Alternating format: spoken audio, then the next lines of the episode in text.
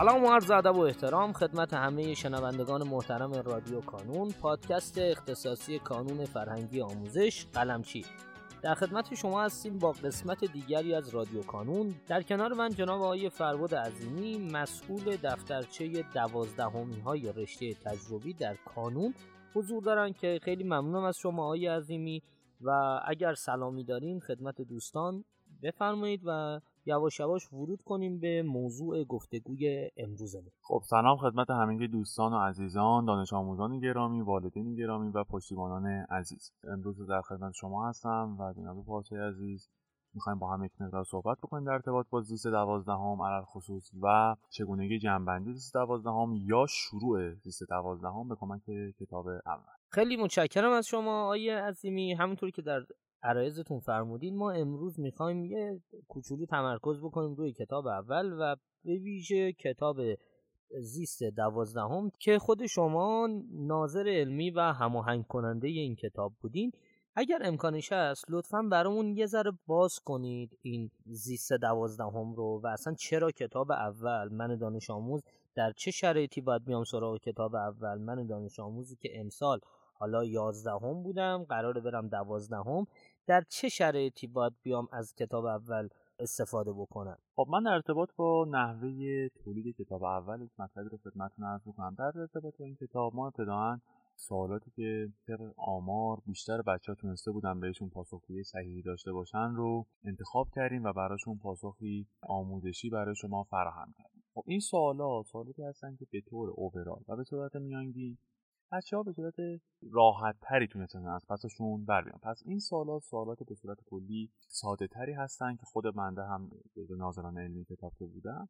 تا اکثر سوالات رو خودم بهشون نظارت داشتم و سوالات رو بررسی می‌کردم. سوالات کاملا میشه گفت با متن کتاب و بررسی کتاب می‌شد. خیلی راحت بهشون جواب داد. یعنی چی؟ یعنی می‌تونیم از دو نظر بررسیش بکنیم. بررسی اول. سوالاتی هستن که شما می‌تونید با تسلط متوسط روی کتاب بهشون پاسخ بدید جنبه دوم هستش که آقا با یه پاراگراف از کتاب من می‌تونم آیه تسی رو حل بکنم. بله الان شما اینجا می‌بینید که میشه حل یعنی من اگر صرفا مثال عرض می‌کنم اگر فقط و فقط و فقط فقط روی آقا چرخه کرپس مثال دارم میگم فقط شکل چرخه کرپس اگر نگاه می‌کنم اگر بررسی می‌کنم اگر حفظ می‌کردم می‌تونستم مثلا میگم دو الاست تست رو فقط به صورت خالص از اون بزنم. یعنی پس پاسخگویی بر اساس اون هم می‌تونستم داشته باشم. یعنی یک افزایش درصدی شما شما می‌تونید متوجه بشید که من با تسلط به یک مبحث خیلی کوچیک می‌تونستم داشته باشم. بسیار عالی. آیه فربود عظیمی به ما بگید که من دانش آموز که باید بیام سراغ این سوالای آسونی که شما ازشون حرف زدین. خب ببینید بچه ها الان متاسفانه یا خوشبختانه کنکور به سمت سخت شدن رفت. خب تمام منابع تمام آزمون ها تمام جامعه کنکوری معلمان مدرسه ها باید دنبال روی کنکور باشن و خب همه هم همه و همه دارن به سمت سخت کردن مسائل تمرین ها آزمون ها و منابع میرن. خب وقتی که من دانش آموز می‌خوام کارم رو شروع بکنم اگر من صفر هستم اگر می‌خوام کارم رو مثلا میگم مثلا این ماه شروع بکنم. خب اگر من می‌خوام شروع بکنم یک وارد یک فضایی میشم که آموزش در سطح بالاست. معلم نمیاد به من نکات معمولی بگه نمیاد به من سوالات معمول بده نمیاد به من متن فقط کتاب رو به من بده سعی می‌کنه. در مثلا میگم نکات درجه بالاتری بگه نکات ترکیبی تری بگه. نکات سطحش بالاتر باشه. از اون طرف منابعی که دارم استفاده می‌کنم منابع سختری هستن.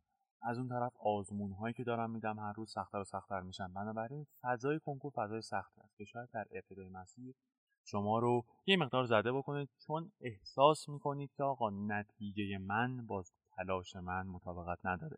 یعنی شما احساس می‌کنید که آقا تلاش من به ثمر نمینشینه. بنابراین ناامیدی به دست ما در این کتاب سعی کردیم آقا شما ناامیدی حاضبی که در اثر سختی سوالات هست. شما دارید کار رو انجام می‌دید نتیجهش رو هم داری می‌گیری.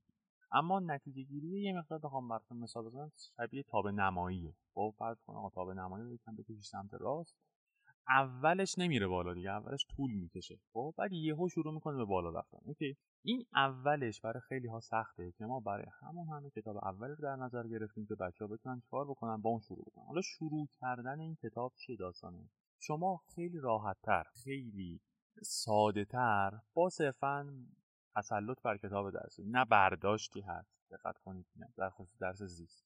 برداشت یا مثلا میگم نظر طراحی بر روی تست ها اعمال آنچنانی وجود نداشته. یعنی من برداشتم رو از کتاب ننوشتم. من صرفا از مطالب کتاب درسی از شما سوال پرسیدم که آقا به نظر شما انگار اینطوری بگم نظر نویسنده کتاب درسی چی بوده؟ نه نظر من طراح یا نظر من معلف یا هر کسی دیگه. خب بنابراین ها برداشتی یا مثلا میگم نظر کسی روش اعمال اونچنان نشده. بنابراین شما می‌تونید به های خالص کتاب درسی بپردازید که با اندکی تسلط برای شکل ها حتی از شکل هم سوال اومده برای شکل ها و روی متن کتاب درسی از پس این تست ها بر بیایید. من وقتی که بتونم از پس این تست ها بر بیام اولا یک در کنار تسلط بر کتاب درسی و تمرین کردن و مرور کردن می‌تونم در واقع خودم رو محک بزنم و دو تست دادن رو همین اول بسم الله شروع بکنم و یاد بگیرم که چگونه تست بزنم بنابراین شما یک گام اولی برمیدارید و بعد میری سراغ گام دوم. این گام اول رو ما سعی کردیم برای شما خیلی طولانی و سخت و پیچیده نذاریم که اونجان هم از شما وقت زیادی بگیره. و شما یک گام اول خیلی سبک شیرین و ساده خواهید داشت. خب آیه عظیمی در اینجای ماجرا من فرض کنید که دانش آموز قویم ترازم بالاست و سطح بالایی دارم سوالای سخت رو می‌تونم جواب بدم. آیا من دانش آموز قوی می‌تونم مثلا فکر کنم که این کتاب به درد من نمی‌خوره یا نه؟ به درد منم می‌خوره؟ حالا یه جوری که من شاید متوجهش نشم. این اگه این بهمون ممنونتون میشم چون احتمالا هم ذهن من و هم ذهن شنوندگانمون رو می‌تونه شفاف کنه. خب در ارتباط با دوستانی که قوی تر هستن یا حداقل مسیر خودشون شروع کردن و الان میانه راه هستن. در ارتباط با این دوستان هم این مسئله رو کاملا شفاف بهتون میگم بچه شما باید باید باید در کنار کار پیشرفته در کنار کار سختری که انجام می‌دید حتما حتما روی تست های ساده تر هم وقت بگذارید. چرا؟ بچه شما وقتی به طور اوورال وقتتون فقط برای تست های سخت و دشوار می‌ذارید اصلا اصلا اصلا نمی‌تونید باور کنید که یک تستی آسونه. خصوصا توی آزمون های آزمایشی یا سنجش یا کنکور که توی کنکور شما حتی اگر تست آسونی ببینید که قطعا می‌بینید.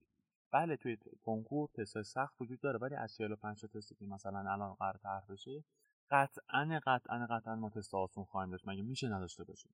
بله تستاشون تعدادشون کمتره ولی اگر شما بعد از کنکور متوجه بشید که آقا مثلا میگم از 10 تا نظر 4 تا 3 تاش آسون بوده این اشتباه مطلقه. شما اگر 10 تا نظر داشتی 20 تا نظر داشتی 30 تا هم نظر داشتی باید همش تست های دشواری باشه.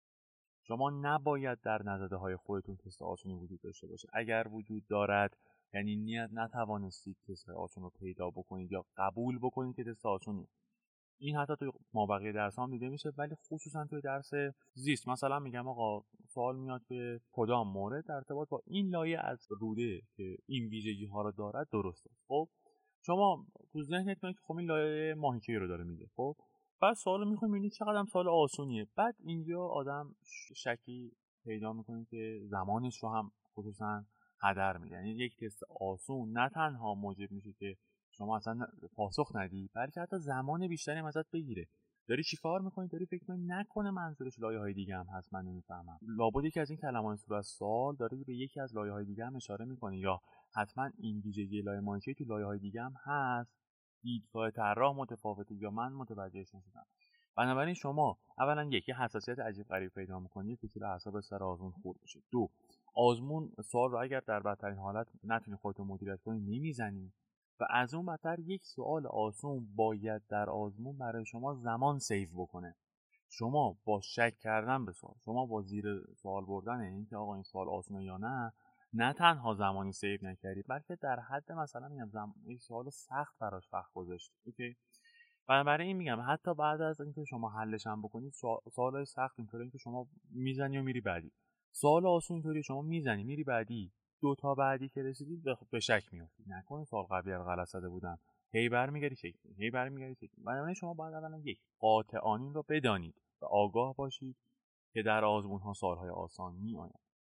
اتفاقا اتفاقا خیلی از دبیرانی که من باشون هم صحبت کردم اتفاقا نظرشون بر این بودش که بچههایی که سخت تر کار می‌کنن بچههایی که در سطح بالاتری هستن باید دو سه بار روی کتاب اول وقت بگذارن. یعنی یک دانش آموزه که تازه کارش رو شروع کرده می‌تونه با یک بار شروع کردن کتاب و انجام این کتاب کارش رو راه بندازه. ولی اتفاقا نظر دبیران بر این بوده که دانش آموزانی که سطح بالاتری دارن اتفاقا باید وقت بیشتری روی این کتاب بگذارن و کارشون رو اصلا فکر نکنن که باید فقط و فقط و فقط نکات پیچیده و عجیب غریبی نگاه کنن.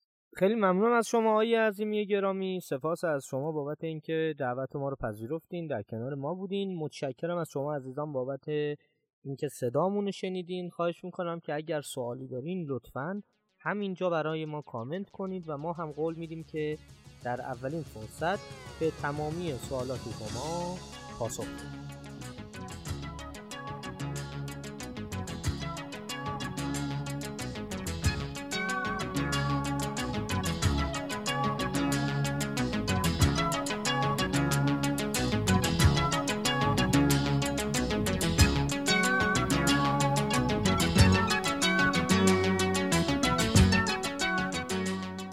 در پایان امیدوارم مسیری که آغاز کرده ایم بتونه نقشی هرچند کوچک در موفقیت دانش آموزان عزیزمون داشته باشه و همچنین تشکر می‌کنم از تمامی کسانی که ما رو در تولید هرچه بهتر این پادکست یاری می‌کنن. تا شماره بعدی رادیو کانون خدا نگهدارتون.